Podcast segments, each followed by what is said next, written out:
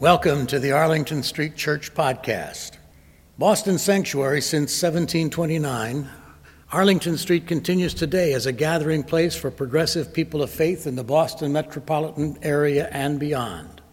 Please visit ascboston.org for more information about this historic Unitarian Universalist congregation. We're located at the corner of Arlington and Boylston Streets in downtown Boston, Massachusetts.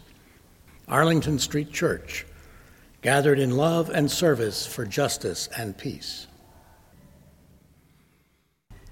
According to that beautiful old Shakespeare, uh, Shakespeare Shaker tune we just heard, tis a gift to be simple, and I agree. But gifts themselves and their giving, receiving, rejecting, returning, reciprocating gifts are complicated. Gift exchange is a core human experience an everyday, even unconscious experience, but every form involves an element of risk in establishing, strengthening, or repairing our relationships. It's this risk that can make gift exchange an emotional and even spiritual minefield. That's why we seek wisdom and guidance from advice columnists. Here's an example from a Boston Globe advice column Dear Miss Conduct. My boyfriend and I have been dating a little over a year. His mom has given me little gifts here and there. Should I get her a Christmas present this year? We didn't exchange gifts with each other's families last Christmas.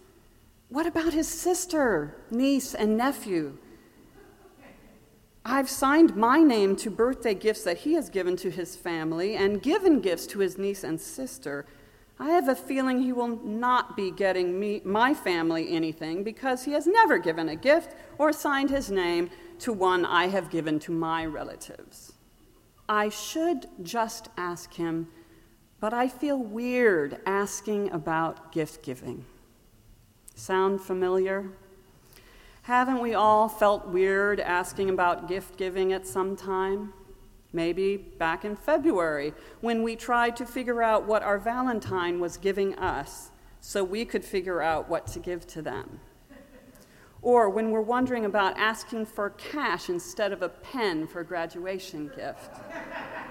Or when we're struggling to talk about our church stewardship pledge. Gift exchange customs and their complicated navigation are found in all cultures and across time, intimately intertwined in social, economic, political, and moral systems. That's why they are of such interest to social scientists as well as etiquette experts and Unitarian Universalists. This morning, fellow seekers, I invite all of us into a mindful Unitarian Universalist inquiry of gift exchange. I know what you're thinking. Right, we're going to start with that classic 90 year old study by French anthropologist Marcel Mauss. Essay on the gift, archaic form of exchange. I know you know it so well, but let me just go over some basics. Mauss cast a very wide net in his analysis, looking at everything available to him at the time, from historical records of ancient Rome to late 19th and early 20th century research on indigenous societies in Melanesia, Polynesia, and Northwest America. Across variations of trade, barter, and potlatch redistribution systems all over the world and over time, Mauss found three consistent obligations of the gift to give, to receive, to repay. He detailed the elements of competition, of status, and power involved in each of these obligations. And he made an interesting observation. So called advanced societies' gift exchanges are not so much different from the so called archaic societies he analyzed. I quote We contend that the same morality and economy are at work, albeit less noticeably in our own societies. And we believe that in them we have discovered one of the bases of social life. These pages of social history, theoretical sociology, political economy, and morality do no more than lead us to old problems which are constantly turning up under new guises. I wonder if Professor Mauss could have predicted this particular new guise of an old problem. Dear Miss Manners, I am invited to a Super Bowl party. The host is providing all the food and drinks and says, just show up. He is from the South and says it's an insult for guests to bring food. Could I bring a gift for him? The old problems turning up in new guises come from a shared recognition of the obligations of the gift, but the lack of shared rules for exchange. This letter writer writes of the strange Southern customs. But my friend from upstate New York is similarly offended if guests, if guests bring food to her dinner party. She says, Food gifts are different. We are conflicted. The rules are unclear, not even shared within and between families, let alone generations economic, and social classes, and maybe not within UU congregations either.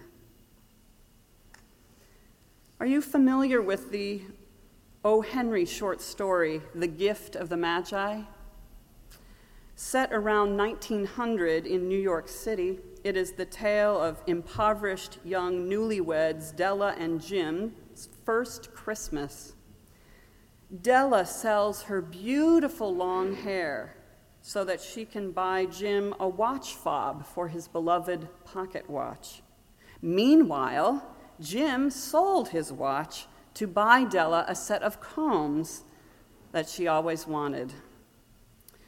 O. Henry compares the couple to the original Magi two foolish children in a flat who most unwisely sacrificed for each other the greatest treasures of their house. But in a last word to the wise of these days, let it be said that of all who give gifts, these two were the wisest. The form of the gift, as well as the relationship between giver and receiver, matters as much to 21st century Bostonians and Americans as to Della and Jim or any of the peoples of Mauss's research. The whole thing becomes more interesting, more fraught, and more meaningful when you consider that gifts are not just tangible objects like food, but more fundamentally, as in Della and Jim's case, selflessness effort, love, and all gifts, as we've all experienced, have some and sometimes a great deal of emotional meaning as well. Mindful gift giving, thinking about and talking about our personal, familial, and yes, congregational gift giving, expectations, practices, voicing our unspoken rules can help lessen anxiety and strengthen those relationships we care about. Tandi Rogers, growth specialist at the UUA, came up with a way to help congregations decide what and where to give to the wider community. You can check out the diagram on her UUA blog, but here's a summary. First, Think about the things that people consistently show up for. As Tandi says, the things that your congregation does together that make you go, dang, I feel you, you to my bones when we do that. Second, identify the three most exciting places in the community and three places that break your heart. Third, see how these things fit together Here's one example from Rogers. If your congregation has a choir that blows the roof off with energy and beauty, and you live in a city whose homicide rate breaks your heart, perhaps your congregation is called to start a community wide peace choir. Show up at places of violence and sing them back into grace. I see this as identification of gifts of the congregation's self, kind of like Della and Jim deciding what to give to each other. What questions can we ask to examine our own assumptions about gift giving? And what about the gifts we give as congregations to the community, whether those be gifts of time, service, money, or goods? When do we talk about the differences in power and status between the congregation and the groups and individuals we interact with? The status and prestige conferred on the giver, the indebtedness of the receiver. These questions we ask ourselves about how we can give gifts well brings us quickly to the second, ob- second obligation of the gift to receive. Because, of course, you can't give something well or at all without someone to accept it. Some time ago, when I was a very junior faculty member, a new colleague invited all of his coworkers to his home for a potluck dinner. Everyone signed up to bring something, and my contribution was bread. Heading to the party in a very affluent suburb, I was terribly self conscious even before I got to the house, for which the adjective palatial would not be an exaggeration from my renter of shared apartment view. The professor's glamorous wife met me at the door, saw the loaf of bread, and said, Oh, we've got plenty of good bread. Why don't you just keep that and take it home with you? I can tell that others have experienced that emotional wallop that comes from rejection of a gift. When we offer gifts, no matter how small or seemingly unimportant, we are offering ourselves and are vulnerable to rejection. So, no matter the intention of the recipient, to not accept a gift risks making its giver feel personally rejected. So, guests who bring food to that Super Bowl party are, in the host's view, rejecting his gift of hospitality. Receiving gifts is a practice that our American society has a hard time with. In an essay that Mauss describes as curious, Ralph Waldo Emerson notes that just as one who offers a gift makes herself vulnerable to rejection, one who receives a gift leaves himself open to degradation.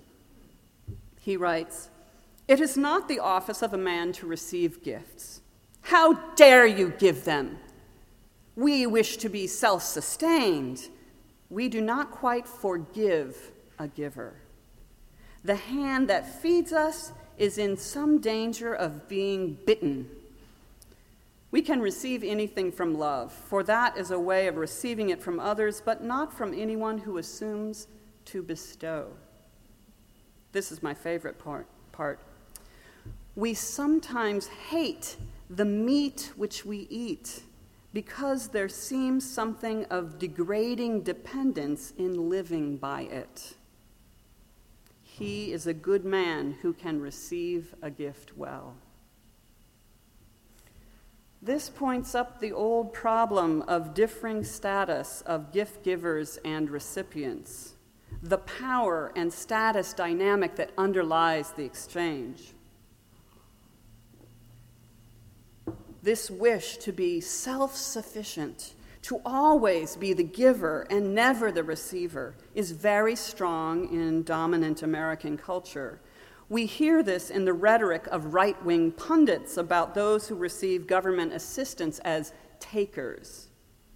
We see this in our own communities in the burnout of caregivers who are reluctant to give the gift of care, to receive the gift of care from others.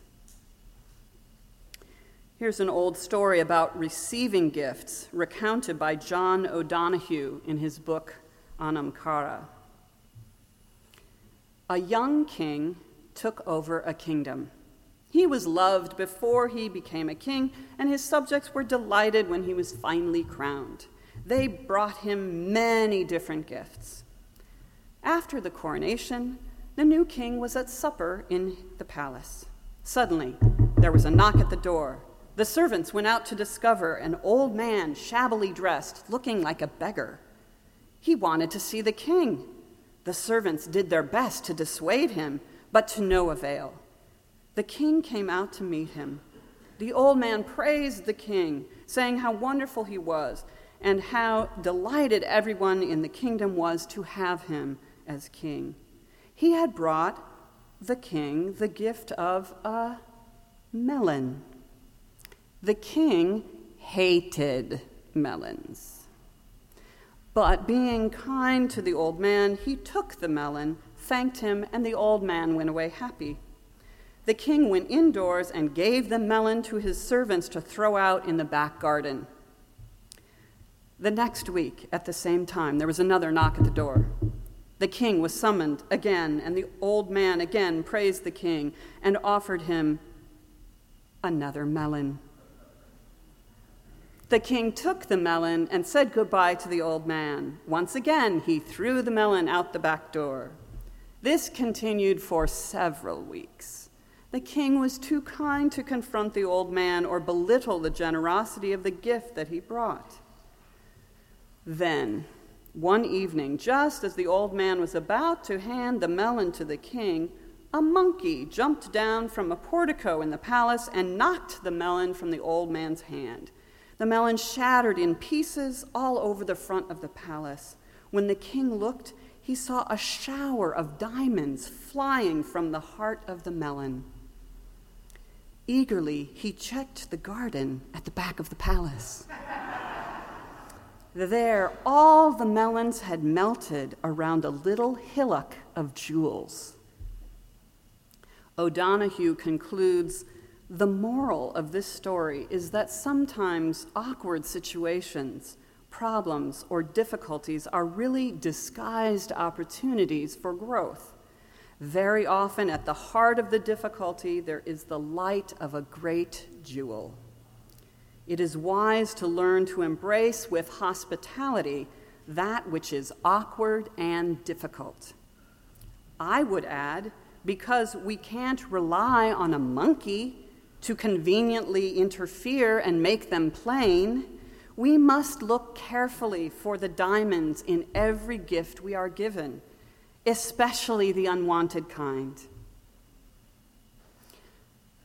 How do we respond as receivers of gifts as individuals and as congregations? Are we open, willing to take on the moral indebtedness of gifts given with good intention, even when they are not what is desired or expected? I know this congregation pretty well. And I know we've received some melons that yielded gems later, maybe much later. I think we've probably got some melons ripening out back right now. Now, the story of the king and the beggar ends there, and it left me wondering how did the king repay those gifts, the melons as well as the jewels? We might imagine that instead of making an equal or more generous gift to the old man, the king was moved to greater benevolence for all his subjects, especially those with greatest need. Like receiving gifts, their repayment is an obligation that we Americans have a hard time with, given our ideal, make that delusion, of classless society. Mauss was referring to his contemporary French society when he said, We must always return more than we receive.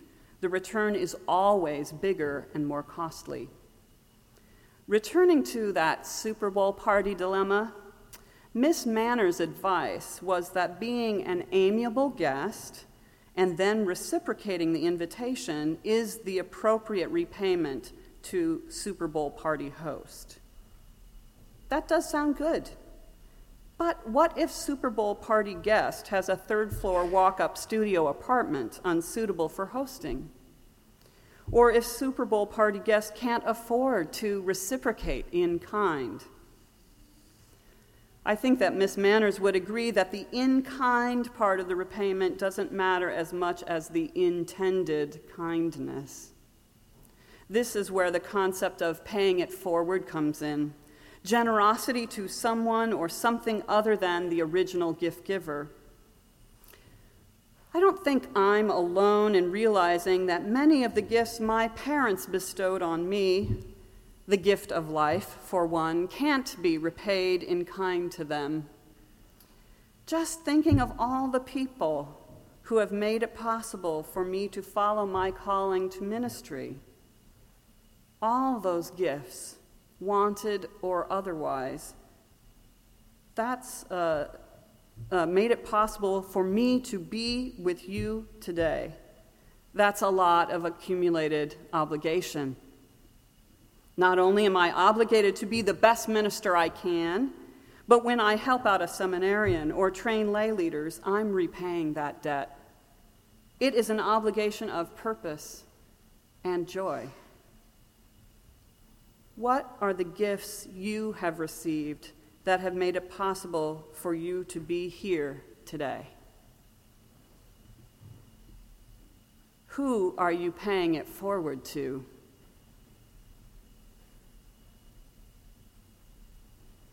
How do we repay the gifts we receive from being a member of a congregation?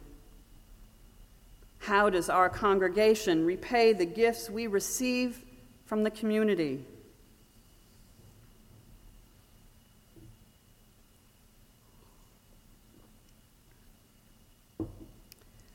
Mauss concluded his essay optimistically.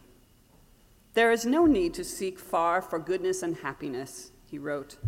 It is to be found in the imposed peace, in the rhythm of communal and private labor, in wealth amassed and redistributed, in the mutual respect and reciprocal generosity that education, and I would add religious community, can impart.